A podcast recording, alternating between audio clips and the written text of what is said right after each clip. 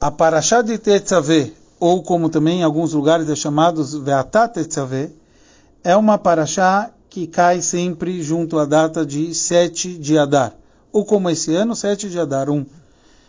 O que realmente representa o conceito dessa Parashá cair ju junto com a data do aniversário de nascimento e falecimento de Moshe Rabbeinu.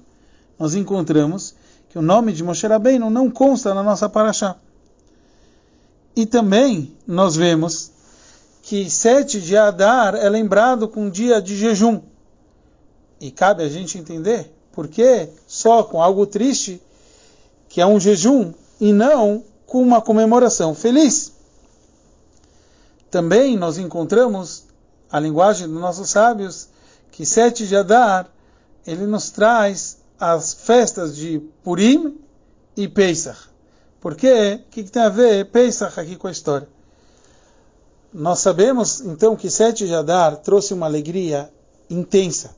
Assim como a gente vê que o mês de Av foi lembrado, infelizmente, por algo negativo, porque não só o sofrimento daquela geração, mas trouxe um sofrimento em geral, que o mês de Av é um mês triste para todas as gerações. Assim, no lado positivo, 7 de Adar, a comemoração de Moshe Rabbeinu, trouxe para a gente as várias comemorações. A do Pesach e a gente sabe também a do próprio Purim. Então, como assim a gente viu que o próprio sorteio que Haman fez acabou se revertendo em algo positivo, então a gente vê que toda a comemoração tem a ver com o dia 7 de Adar. Mas no dia 7 de Adar, a comemoração de, do aniversário de Moshe, ele ainda estava oculto no seu aniversário. Moshe Rabbeinu, a gente ainda não viu a grandeza dele logo ao seu nascer.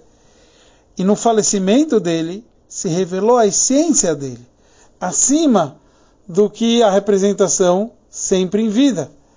Então, a gente vê o mesmo conceito na nossa paraxá. E é por isso também que essa data é comemorada com o dia de jejum.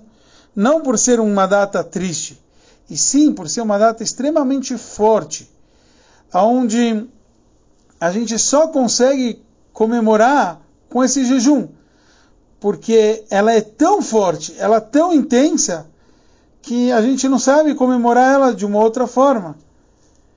Do mesmo jeito que a gente falou que brilha a essência do tzadik, e por isso está acima de nomes. Por isso não consta o nome de Moshe Rabbeinu. Não só porque é o dia do seu falecimento, é o dia do seu nascimento também. Mas a conexão com ele é tão forte que está acima de qualquer nome.